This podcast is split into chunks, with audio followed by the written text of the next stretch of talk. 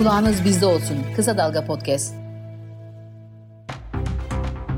Kısa Dalga'dan merhaba. Yine bir Zor Sorular programı ile karşınızdayız.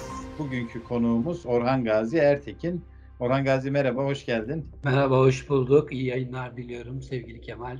Teşekkürler. Orhan Gazi Ertekin, Demokrat Yargı eski başkanı ve de aynı zamanda emekli hakim. Uzun yıllar muhalif bir hakimlik yaparak yargı içerisinde aykırı e, bir ses oldu Orhan Gazi Ertekin. Birçok konuda uyarıcı niteliği öne çıktı bence. Özellikle e, Fethullahçı yargının egemen olduğu günlerde onun uyarılarıyla gelecekte neler olabileceğini az çok görmüştük. E, Orhan Gazi Ertekin aynı zamanda bir akademisyen, bir yazar. Ve de Orhan Gazi son kitabın Cellatların Cellatlarım olabilirsiniz ama yargıçlarım asla Notobene yayınlarından çıktı. Bu kitapta ilk dikkatimi çeken şey e, yeni kavramlar. Belki yeni dediğim akademik dünyada var ama senin tedavüle soktuğun bugünü, bugünün yargısını anlamamıza yarayacak, çok işlevli olabilecek temel kavramlar. Özellikle yargılayarak savaşma kavramı üzerinden başlamak istiyorum. Bu Normandiyalı Fatih William'ın savaşarak yargılama kavramından hareketle ürettiğim bir kavram yanılmıyorsam yargılayarak savaşma derken önce Fethullahçı yargının AKP desteğiyle birlikte şimdi ise AKP yargısının bir pratiğinden söz ediyoruz sanırım. Nedir yargılayarak savaşma? Nasıl işliyor? Şimdi e, sevgili Kemal son e, 6 yılın e, en önemli siyasal meselelerinden bir tanesi bence yargıç meselesi. Türkiye'de yargıç ve savcı meselesi. E, üzerinde daha fazla düşünmemiz gereken, daha fazla yoğunlaşmamız gereken e, ve dikkatimizi e, özellikle celbetmemiz gereken meselelerden e, herhalde bir ta- en önemli meselelerden bir tanesi diye düşünüyorum. E, bunun nedenlerinden bir tanesi şu. Onu en başından söyleyeyim. Türkiye bugün, Türkiye halkı bugün yargıçlar eliyle rehin alınmış durumda. Türkiye toplumu yargıçlar eliyle rehin alınmış durumda. Ve bunu bir yatay olarak yapıyorlar bir yandan yatay bir kontrolle yapıyorlar. Yani örneğin Facebook paylaşımlarının takibi. On binlerce insan Facebook paylaşımları nedeniyle takibat altında, soruşturma altında. E, on binlerce insan Cumhurbaşkanı'na hakaret davası nedeniyle soruşturma altında, aynı zamanda da koruş, kovuşturma altında. Birçok insan bundan ceza aldı. E, bir yandan böyle bir genel bir kontrol var. Tabandan yatay bir kontrol var yargı ile. Diğer yandan daha dikey bir e, davalar zinciri. FEME cinayeti diye adlandırabileceğimiz siyasilerin susturulması. Doğrudan siyasi e, güçlere karşı, doğrudan politikacılara karşı e, hareketler. İki, eşeğin gölgesi davası diyebileceğimiz türde davalar yani toplumun e, belli bir bahis içerisinde tarafgirleştirilmesi, e, toplumun belli bir dava üzerinden e, keskin karşıtlıklar içerisine sokulması. Bütün bunlar e, üzerinden toplum neredeyse rehin alınmış durumda. Bütün hareketleri izleniyor ve e, bir e, artık yargı geçmişte olduğu gibi yani e, Cumhuriyet'in ilk dönem e, yargısı ve 2003-2004'ten sonraki süreç, 2005 sonraki süreç, 2013 sonrası süreç bunların hepsi dönemler ve bunları ayrıca tartışmamız gerekiyor.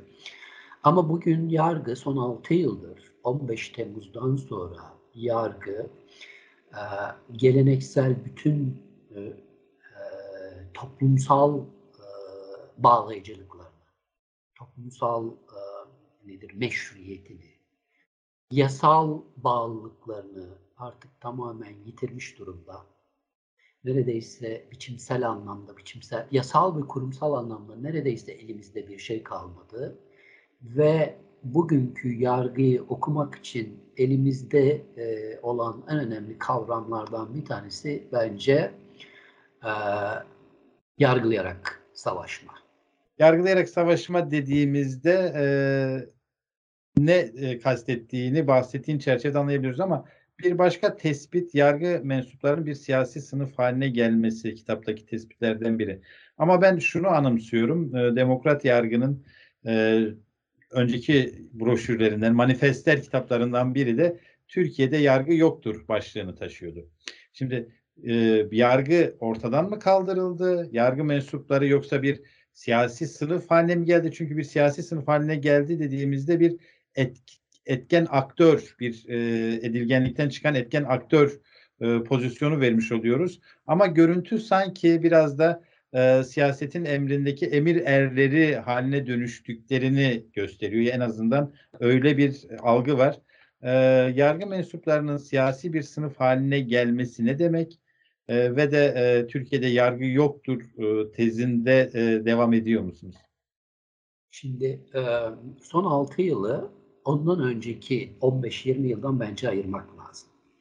Ee, Türkiye'de yargı 2003-2004'ten sonra, doğru tarih bence 2003-2004, 2003-2004'ten sonra giderek ordulaşmaya başladı. Yani ordunun geleneksel görevlerini hukuk üzerinden, yargı kurumları üzerinden devralmaya başladı. Yani toplumsal alanın ve siyasal alanın kontrolü e, yargı üzerinden yürütülmeye başlandı. 2003-2004'teki e, asıl mesele ne? Ay ışığı, sarı kız gibi e, ve diğer balyoz gibi çeşitli e, darbe girişimlerinin, darbe hazırlıklarının hiçbirinin e, a, uluslararası ve ulusal destek, toplumsal destek bulamaması ve ordunun artık kendi kısıtlı alanında e, hareket ediyor olmasıydı. Dolayısıyla hukuk yoluyla, yargı yoluyla hareket etmek, yargı yoluyla belli bir e, siyasal hareketin önünü kesmek son derece meşru, dışarıdan meşru görünebilir e, hale gelmişti. 2003-2004'te yargı daha önce hiç görülmediği ölçüde ordulaştı. Cumhuriyetin bizzat kendi e, geleneklerini korumak için siyasal İslamcılığa yeni siyasi hareketlere karşı, Kürt hareketi de dahil, siyasi İslamcılık da dahil bu hareketlere karşı kendisini korumak için görevli kıldığı kurumların başında geliyordu. 2003-2004'ten sonra. Fakat bu araç 2009-2010'dan sonra 2007'dir e, asıl belki şey. Çünkü 2007'de Haziran'ındaki o Ergenekon davasının hazırlanma sürecini hatırlayalım. Çok iyi hatırlarsın. O dönemle beraber e, bu yargının ordulaşması e, şeyi, aracı doğrudan cemaate doğru e, akmaya başladı. Cemaat tarafından kullanılar hale gelmeye başladı. Çünkü çok geniş yatay olarak yargının içerisinde kendi kadrolarını yerleştirmişlerdi. Dolayısıyla Cumhuriyet'in e, kontrol ve e, sevk etme, kontrol etme, engelleme e, misyonunu kendi politik misyon, kendi politik çalışmaları için, politik e, istikballeri için e, kullanma, yargıyı yeniden bir başka bir ideolojik çerçevede kullanma yoluna gittiler. 2013'e kadar hem Cumhuriyetçiler hem de e, Gülenciler yargıyı ordulaştırma süreci içerisine girdiler. Esaslı siyasal alanın tayininde, toplumsal alanın tayininde ve kontrolünde esaslı bir araca dönüştürdüler. Fakat 2013-2014'ten sonra durum biraz farklılaştı. 2013-2014'ten sonra yargıda bugün de yaşadığımız şey budur aslında.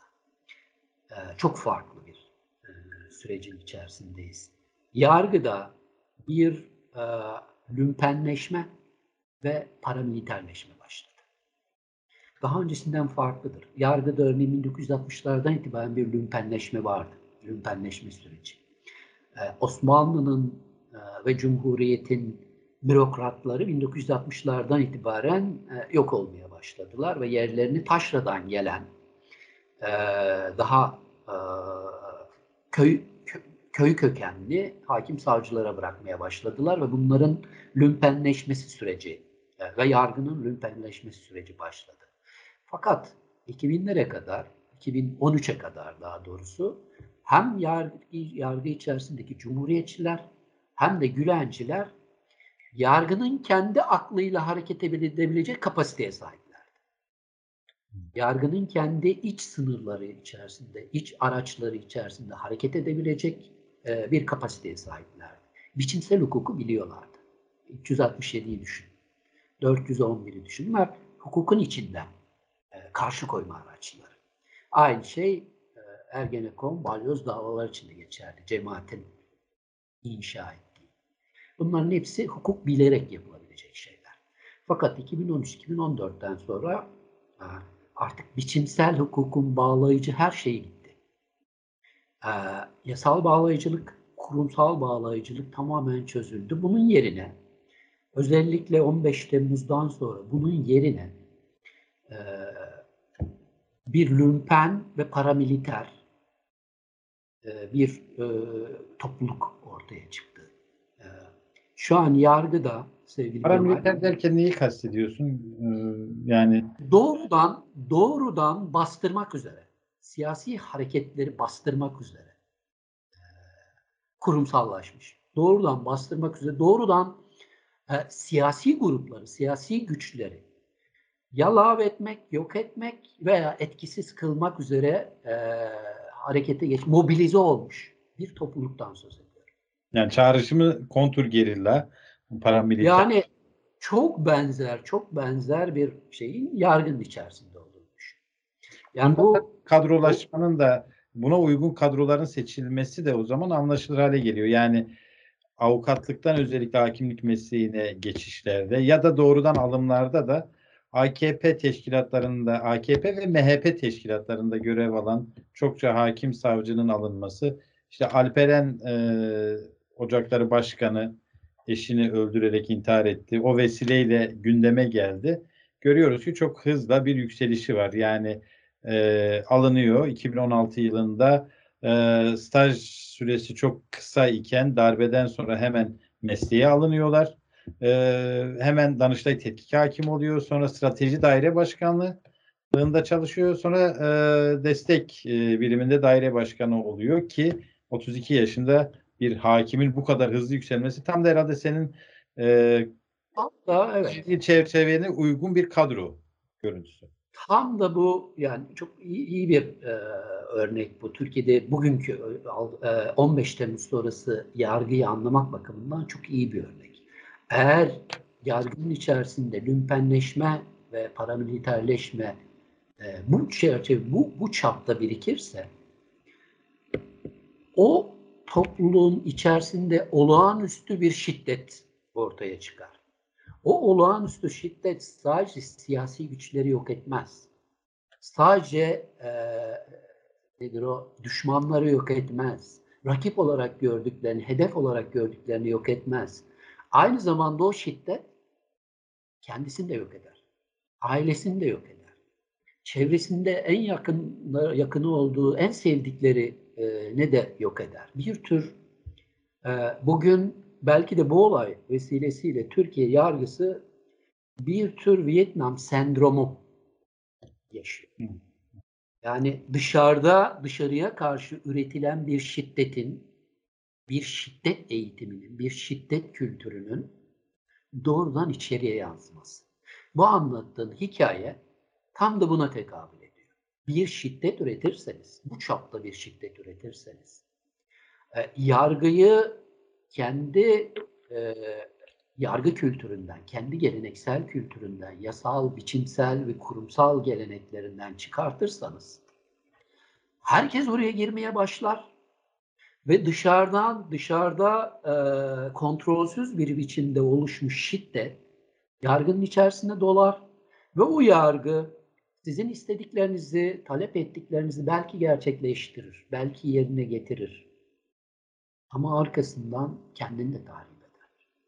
Arkasından ailesini de tahrip eder. Bu lümpenleşme e, bahsinde belki suç örgütleriyle pervasız ilişkiler kuran e, yargı mensuplarındaki artışa da bir parantez açmak gerekir. Yani eskiden de rüşvet ilişkileri falan vardı ama mesela bir savcının uyuşturucu çetesi yönetmeye başlaması gibi bir örneği herhalde eski yargı sistemlerinin hiçbirinde göremezdik. Ya da e, pervasızca e, sosyal medyada e, davasına baktığı kişilere fotoğraf çektirip yayınlamayı, oralarda bulunmayı göze alan bir yargıç savcı kimliği herhalde hiç yoktu. E, bu e, tam da aslında ülkenin e, bu suç örgütleriyle ilgili tartışmaların yoğunlaştığı bir dönemde yargının ne kadar bu işin içinde olduğunu gösteriyordu ama şimdi senin söylediğinden aslında e, bir yönetme biçimi olarak, bir savaş aracı olarak, bir savaş gücü olarak da bunu tercih edildiğini anlıyoruz. Şimdi 15 Temmuz'dan sonra yaklaşık 5000'e yakın yargı mensubu 10-15-20 yıllık tecrübesi olan yargı mensubu meslekten ihraç edildi. Ve ondan sonra yaklaşık 20 bin yeni meslek mensubu alındı. Şu an yani tahmini söyleyeceğim. Şu an kıdemli sayısı e, yani 5 ve daha fazla e, yıl yargının içerisinde görev yapmış meslek mensubu oranı yaklaşık yüzde 10-15. Şimdi bu tür kurumlarda, bu tür cemiyetlerde yeni gelenin 0-5 yaş, 0-5 yıl tecrübesi şey, tecrübe sahibi olanların yüzde 10-15'i geçmemesi lazım. Çünkü bir tecrübe aktarıyorsunuz, bir gelenek aktarıyorsunuz. Bu tür meslekler aynı zamanda gelenek ve, ve rutinin aktarılması sürecidir. Sadece okumakla olmaz, eğitimle olmaz, tecrübeyle olur. Yüzde 80-90 varsa yani tecrübeli oranı 5, 5 ve daha üst kıdemler yüzde 80-90 varsa aşağıdan gelenlere bir tecrübe aktarabilirsiniz. Bir disiplin aktarabilirsiniz. Onlara bir sınır gösterirsiniz. Onlara protokolü öğretirsiniz. Onlara nasıl davranacağına dair, nereye yerleşeceğine dair, ne yapabileceğine dair, nasıl yazacağına dair, nasıl oturacağına dair, duruşmayı nasıl yapacağına dair, karşılıklı ilişkileri nasıl kuracağına dair, nasıl bir özne olacağına dair bir eğitim süreci geçirirsin. Dünyanın her yerinde kurumlar böyle işler. Eğer yüzde on beş e, şeyse tam tersi ise orada bir kurum yok demektir. Orada bir gelenek yok demektir. Yani baştaki sorun şuydu. Türkiye'de yargı yok mu hala? Bu iddianızda e, hala e, debat ediyor musunuz? Türkiye'de yargı yok. Türkiye'de hiçbir zaman yargı olmadı. Fark şu, bugün ki fark şu. Geçmişte bir adliye vardı sevgili Kemal. Geçmişte bir adliye vardı. Geçmişte hakim savcı var. Kendi geleneklerini aktaran, kendi protokolünü bilen, kendi sınırlarını bilen. Yargı yoktu. Onu hiç düşünmeyelim. 100 yıl önce de yoktu, 50 yıl önce de yoktu. Türkiye'nin bir yargısı hiç olmadı. Ama Türkiye'nin adliyesi vardı. Türkiye'nin hakim savcıları vardı. Belli gelenekleri olan hakim savcıları vardı.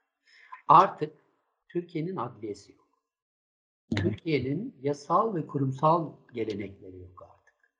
Yargı ıı, beklentisi son derece e, lüks bir e, şey, beklenti. Çünkü yargı bekle, yargı demek e, sizi rehin almaya çalışan siyasi güçten sizi koruyan şey demek. Bu yüzyıldır hiç olmadı. Peki bu yargının pratiğinde pratiğine bakalım. Biraz kitapta da ağırlıklı olarak somut davalara e, yer vermişsin, onları analiz etmişsin. Bu bağlamda özellikle yargılamanın artık doğrudan bir infaza dönüştüğünü ve de yargıçların da cellata dönüştüğünü belirtiyorsun. Ee, bunu biraz açmak isteyeceğim. Yani doğrudan artık insanlar e, birçok örneğini yaşıyoruz ama e, bütün o geçmişte belki adliyede var olan e, göstermelik de olsa bir takım yargılama prosedürleri artık tamamen ortadan mı kalkmış oluyor?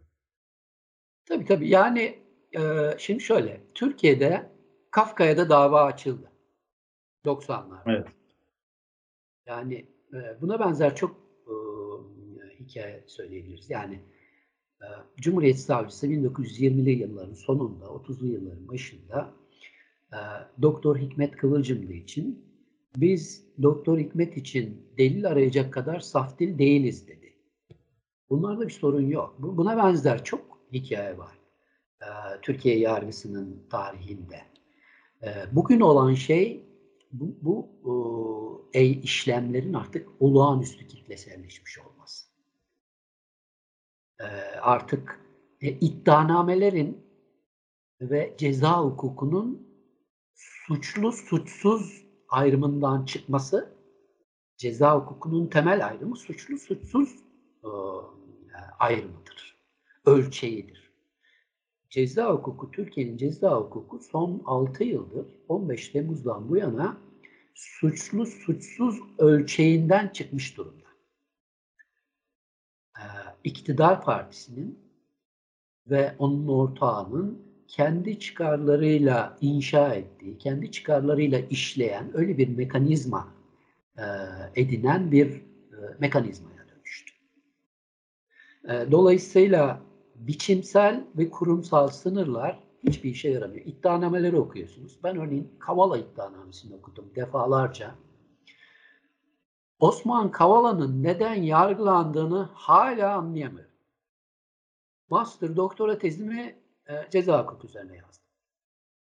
Halen çalışmalarımı bu, bu çerçevede sürdürüyorum, akademik çalışmalarımı. 26 yıl hakimlik yaptım. 20 yılı bunun ceza hakimliğiydi. Ben Osman Kavala'nın hala neden suçlandığını bilmiyorum.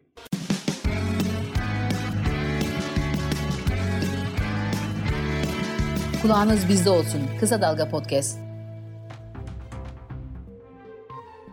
İddianameyi okudum. O iddianame sevgili Kemal herkes için yazılabilir.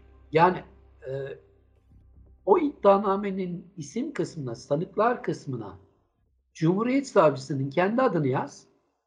O iddianame gene gider aynı şekilde. Hakimlerin kendi adını yaz. Gene aynı şekilde gider. Yani e, baz, aynı baz istasyonundan Osman Kavala ile aynı baz istasyonundan e, sinyal alan hakim savcıların e, araştırmasını yapın. Çok kolaylıkla o iddianamenin içerisine yerleştirirsin. Bu kadar kolay. E, şimdi geçmişe bakarsanız geçmişte 367'yi düşün. E, Cumhuriyetçi e, yargı ekolünün ürettiği e, çok özel, yıllar boyunca güldüğümüz, benim şahsen güldüğüm, ciddiye almadığım e, ürünlerden bir tanesiydi. Ama hukuk, hukukun içinde inşa edilmişti. Hukukun içinde ve biçimsel hukuku gerekçesini biçimsel hukukun içinden kurmuşlar. E, cemaat davalarına bak. Cemaat davalarına da çok benzer. Örneğin görev suçunun aşılması meselesi, askerlerin yargılanmasında görev suçunun aşılması. Cemaat davalarının en önemli e, meselelerinden bir tanesiydi. Hukukun içinde inşa edildi o görev suçunun aşılması. Ve askerlerin de e, biçimsel hukuk bakımından sorunlu muydu? Çok sorunluydu. Aynen 367 gibi. Çok sorunlu bir e, formülasyonda ama hukukun içinden konuşulardı. Şimdi e, şey davasını, Kavala davasını bunlarla karşılaştırabilmek mümkün değil. Bir yer bulursunuz, bir e, delil bulursunuz. O delili çoğaltırsınız. O delili abartırsınız. Cumhuriyet Savcısı bir delil bulamamış. Ve yani bir defa okudum ve bulamadığım bir şey var herhalde. Bir yer bulmuştur, bir şey bulmuştur. Yani benim, benim ömrüm iddianame okuyarak geçti. Yani sadece e, mesleki ömrüm değil, akademik ömrüm de öyle. Yani 1828'de Hamdullah Çelebi'nin yargılanmasından itibaren al Hüseyin Daim Paşaların yargılanması, e, Çadır Mahkemesi, 26 e, yargılamaları, e, Kürt Mustafa Divanı, bunların hepsine sahip. 44 yargılamaları master tezimdi. E, yani sayısız iddianame okudum ama bu kadar e, belki birkaç şeyle yani e, tarihi davayla karşılaştırılabilir. Örneğin Mithat Paşa şey demişti. Adım hariç adım hariç bu iddianamede doğru olan tek bir şey yok. Adım hariç. Yani onun davasında da işin doğrusu yani e, Abdülaziz'in zehirlenip zehirlenmediği, öldürülüp öldürülmediği meselesi e, bir biçimde e, fiziksel yakınlık, görev nedeniyle yakınlıklar üzerinden belki üretilebilirdi. Hala tartışılan bir mesele bu. Tarihçiler de aşamadı, adli tıpçılar da arada bir dönüyorlar ama aşamadılar. Çözülebilmiş bir mesele değil. E, ama Kavala davası zaten bu konuda ya, Türkiye ilkleri yaşadı. Sen de takip ettin. E, Selahattin Demirtaş davasıyla beraber Kavala davası e, Türkiye'nin bugüne kadar hiç mahkum edilmediği 18. maddeden ilk kez mahkum edilmelerine yol açtı. Yani siyasi nedenle e, yargılamaların siyasi nedenle yapıldığına dair açık kararlar verildi. Dolayısıyla artık yani bu, bu uluslararası mahkemeler yönünden de uluslararası mahkeme değil aslında. Yani Türkiye'nin e, Avrupa İnsan Hakları Mahkemesi'nin Türkiye'de belli e, kesimler yabancı mahkeme olduğunu düşünüyor ama iç mahkemedir. Anayasa. Çünkü iki, ikili ikili bir biçimde kuruldu.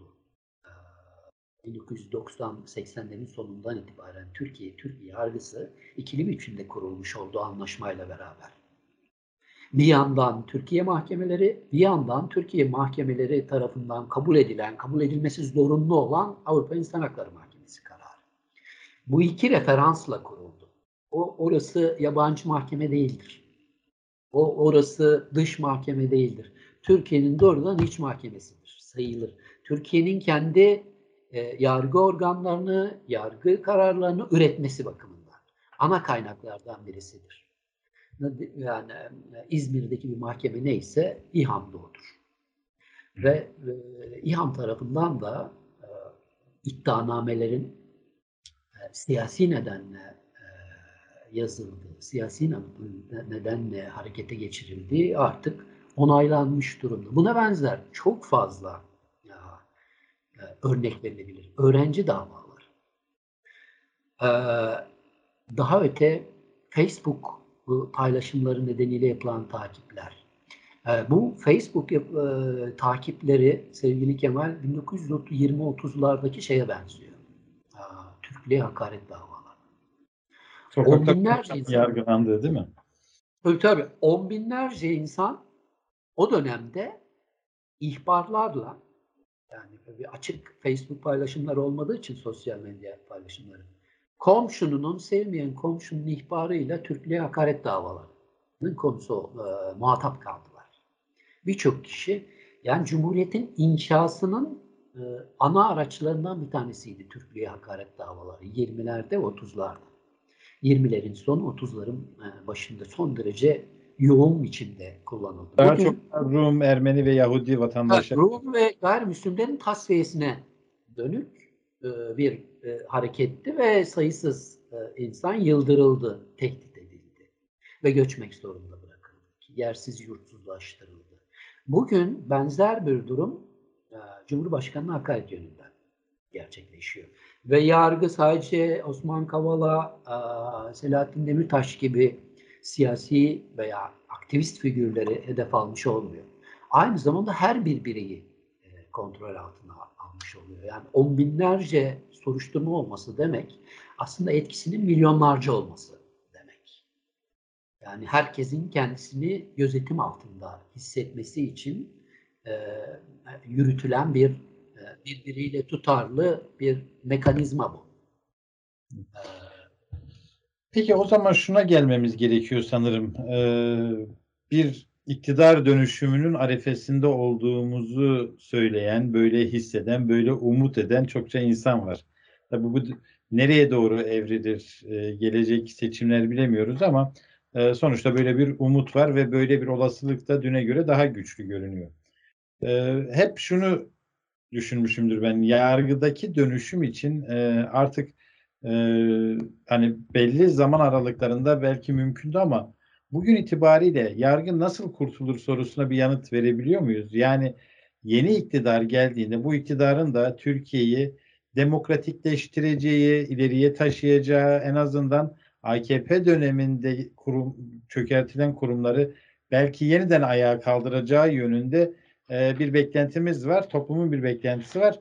Bu yönde iyi niyetli olduğunu da varsayarsak e, sence e, Buradan bir çıkış var mı? Ee, yargının dönüşümü siyasi iktidarın dönüşümüyle doğrudan alakalı. Davaların ömrü de zaten siyasi iktidarın ömrüyle sınırlıdır. Bugüne kadar da hep böyle oldu. Ergenekon davasının ve Balyoz davasının sonu 2013 sonu 2014 başıdır. Yani bütün davalar o iktidarla beraber yani aynı şeyi Demokrat e, Parti e, sürecinde de gördük, sonraki süreçlerde de gördük. Bir bütün davalar arkasındaki siyasi güçle ayakta durur. Siyasi güç çöktüğü andan itibaren e, yargı içerisindeki bütün o unsurların yeni duruma ayak uydurduğunu çok rahatlıkla görebilirsiniz. Bu şu demek, Türkiye'de gerçek anlamda bir yargı vesayeti kurabilecek Anayasa Mahkemesi'nin önemli ölçüde e, insanlar yerleştirildi. Başka yargı yaklaşık 20-25 bin yerleştirilmiş, konuçlandırılmış hakim savcı var. Ama bunları bunların yeni bir ikinci bir yargı vesayeti inşa edebilecek kapasiteleri olduğu kanaatinde değilim ben. Yani şunu Çok diyorsun, kadro siyasi iktidar değiştiğinde yeni iktidarın e, istediği gibi hareket etmeye başlarlar. Yavaş yavaş edeceklerdir ve ömrü yeni yargı vesayetinin ömrü önceki kadar olmayacak. Çünkü önceki 1960'lardan itibaren lümpenleşse de hukuki biçim üzerine, yasal biçimler üzerine, kurumsal gelenekler e, konusunda Gülen cemaati de dahil yasal gelenekler konusunda belli bir tecrübeye sahiplerdi. Ama bu e, topluluk lümpenlikle paramiliterliği birleştirdiği için gelenek yaratabilecek, hukuki sınır yaratabilecek, dayanıklı bir gerekçe üretebilecek, 367 üretebilecek, görev suçunun aşılmasına dönük yeni içtihatlar üretebilecek bir kapasiteye sahip değil. Peki onların Fakat, yeni bu siyasi iktidara uyum sağlama kapasiteleri, yani bu kapasitesizlikten kaynaklanan bu kapasiteleri e, bizi daha zorlu bir soruya götürüyor. Yani bu kadrolarla, e, bu yargı kadrolarıyla devam etmek e, ülkeye büyük haksızlık olmaz mı? Yani şunu kastediyorum aslında Fethullahçıların toplu tasfiyesi doğrusuyla yanlışıyla bir toplu tasfiye yaşandı. Yeni dönemde de böyle bir toplu tasfiyeye ihtiyaç yok mu? Yani eğer yargıyı kurtarmak, gerçek bir yargı istiyorsak bu çok küçük bir parçası olur. Yani ihtiyaç olduğu konusunda hem fikrim. Yani şu an aslında sahayı tam bilmiyoruz. Sahada neler olduğunu. Biraz önce anlattığın hikayenin cinayet ve intihar meselesinin e, ne kadar yaygın olduğuna dair bilgilerimiz çok sınırlı. Yani benim gördüğüm bu paramiliterleşme örnekleri çok daha fazla. E, ve e, çok daha yaygın gibi geliyor. Bunun üzerinde durmak lazım ve e, yani böyle bir topluluğun bundan sonraki süreçte e, görev yapabilmesi özellikle özel yetkili, özel e, görevlendirilmiş mahkemelerde görev yapanların oralarda kalabilmesi bence doğru değil. Bunları disiplin e, soruşturmasından mutlaka geçirmek lazım. Biz birçok e, Gülen cemaati mensubunu son 6 yıldır yargılıyoruz. Ama elimizdeki deliller o kadar az ki. Ve hukukun içinde, hukuksal biçimin içerisinde o kadar çok kendi e, siyasi amaçlarını sakladılar ki bugün onları yargılamak çok zor. Ama bugünküleri yargılamak çok zor değil. Çünkü Gülen cemaati kadar e, hukukun içinde saklayabilecek kapasiteleri yok. Çok açık ve net e, yaptıkları hareketler ve kanıtlamak çok kolay. Dolayısıyla sadece disiplin e, soruşturması yönünden değil, aynı zamanda ciddi ceza davalarına konu olabilecek davalarla karşı karşıyayız. Yüzlerce bu türde davalar var. Osman Kavala davasının en e, temel örneklerinden bir tanesi. Ama şunu söyleyeyim. Türkiye'de sadece siyaset açısından değil, e, parlamento açısından değil, aynı zamanda yargı açısından da çok o, yüksek bir beklenti, umut içerisinde girmeyi doğru bulmuyorum. Ee, ya da doğru bulmuyorum biraz problemli olur da e, söylem olarak. E, o kadar iyi niyetle, e, o kadar e, büyük umutlarla hareket etmenin e, zemini yok. Hı hı. Toplumsal ve siyasal zemini yok. Çünkü Türkiye'de gerçek bir yargı yaratmak istiyorsanız krizin sadece siyasal İslamcılık ve Erdoğan üzerinden değil, aynı zamanda genel olarak e, Türkiye'de son 100-150 yıllık yargının inşasıyla alakalı olduğunu kabul etmek lazım. Türkiye'de yargı e, hep bir sopa olarak inşa edildi. Bugün bugün daha önce görülmemiş derecede dipte olduğunu e, kabul etmemiz bu gerçeği e, örtmez. Bugün çok dipteyiz.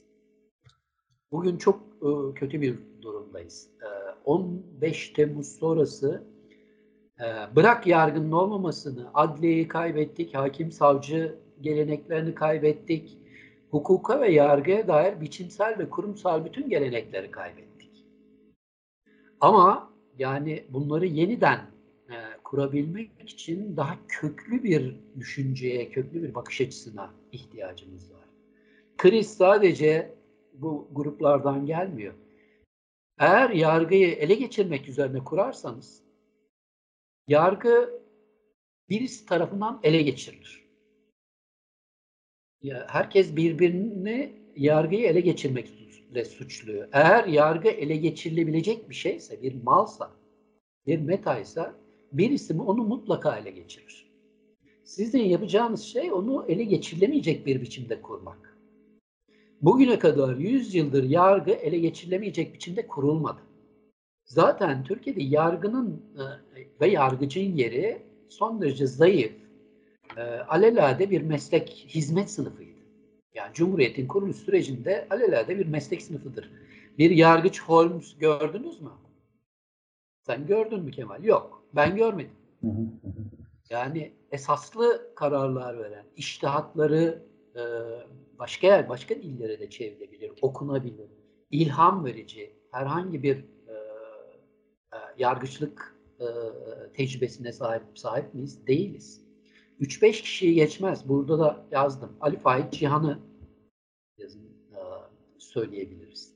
Yani 5-6 isim. Remzi e, Şirin, Atilla Rişvanoğlu, böyle yani 5-6 isimden daha fazlası sayılamaz Türkiye yargısı açısından.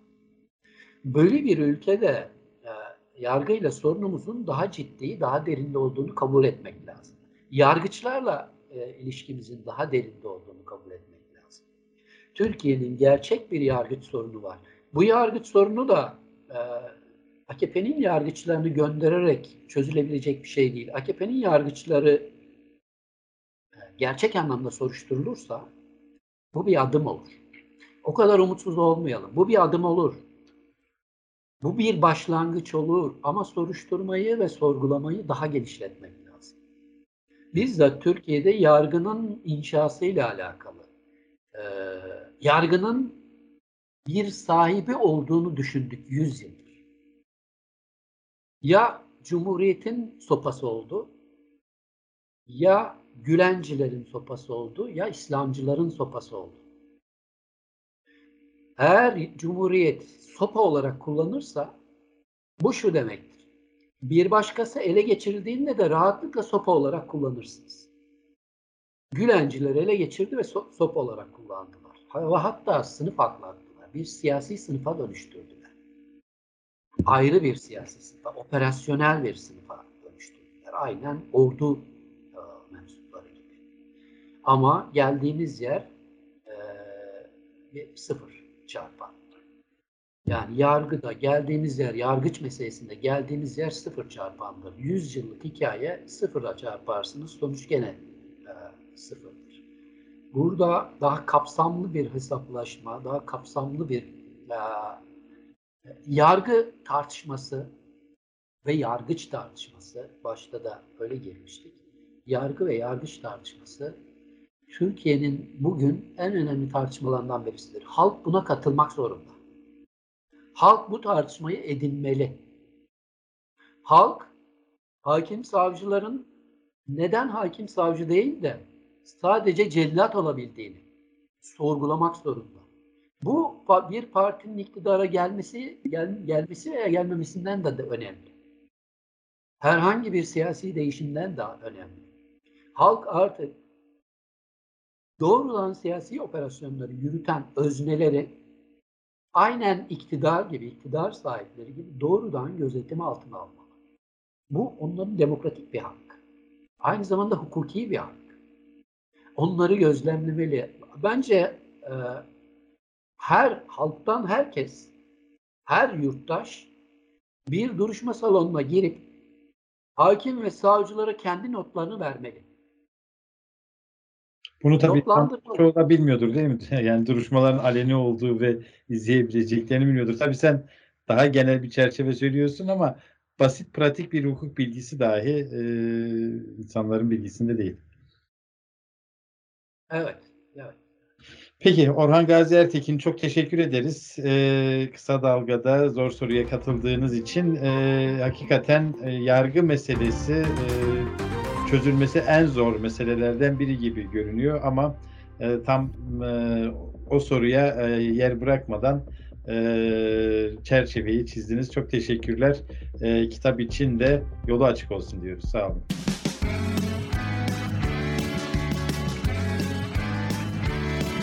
Kulağınız bizde olsun. Kısa Dalga Podcast.